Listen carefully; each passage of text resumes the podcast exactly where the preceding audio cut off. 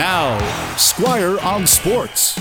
If you had only 10 minutes to get something to eat, you might be able to get a muffin in you, maybe a coffee or a tea, and that would really be speeding things up to eat it that fast. But in 10 minutes yesterday, Joey Chestnut ate 62 hot dogs at the annual Nathan's Famous contest in New York.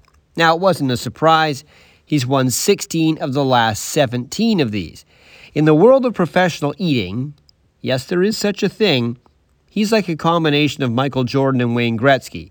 In fact, he holds 55 different eating world records, such as 141 hard boiled eggs in 8 minutes, which is kind of gross even to read, never mind seeing someone do it.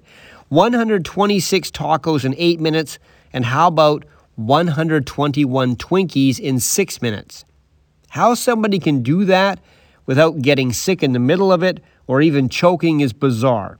Needless to say, being backstage at these eating competitions about 10 minutes after it's over is probably not recommended.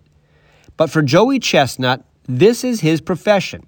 He quit his day job as a construction worker to concentrate on professional eating. He makes about half a million dollars a year. But I'm going to guess that after he wins, he doesn't celebrate by going out for a nice dinner.